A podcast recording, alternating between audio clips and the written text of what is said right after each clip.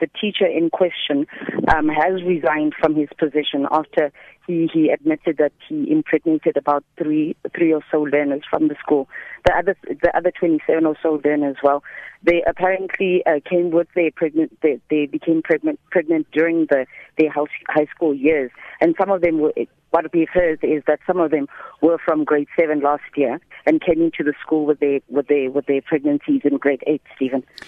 So one teacher is linked to three uh, mm. or so pregnancies that, well, we we seem to know of. Is there any suggestion that he may have uh, been involved in any of the other ones?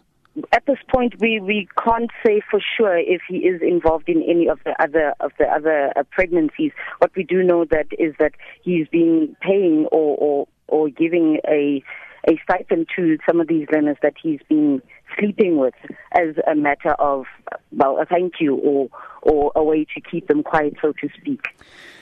Yeah, a stipend. I mean, we think of the blessees and the the, the blessers. Mm. Uh, I guess speaking to the girls is is quite difficult. I mean, in yeah. terms of what kind of these allegations, uh, ha- have any of these girls made sort of any specific um, comments on this? Well, yes, indeed. Uh, some of these, during the, the investigation, which was happening in the school before, where these, where they were investigating these 30 pregnancies, these children actually came out and spoke the truth about where they, where they uh, became pregnant.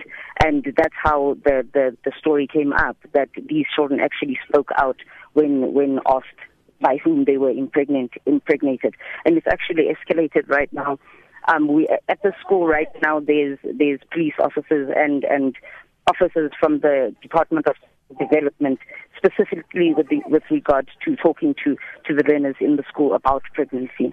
Yeah, I'm glad you brought up the police. Have they uh, made any comment on this one yet? No, not at all, not yet.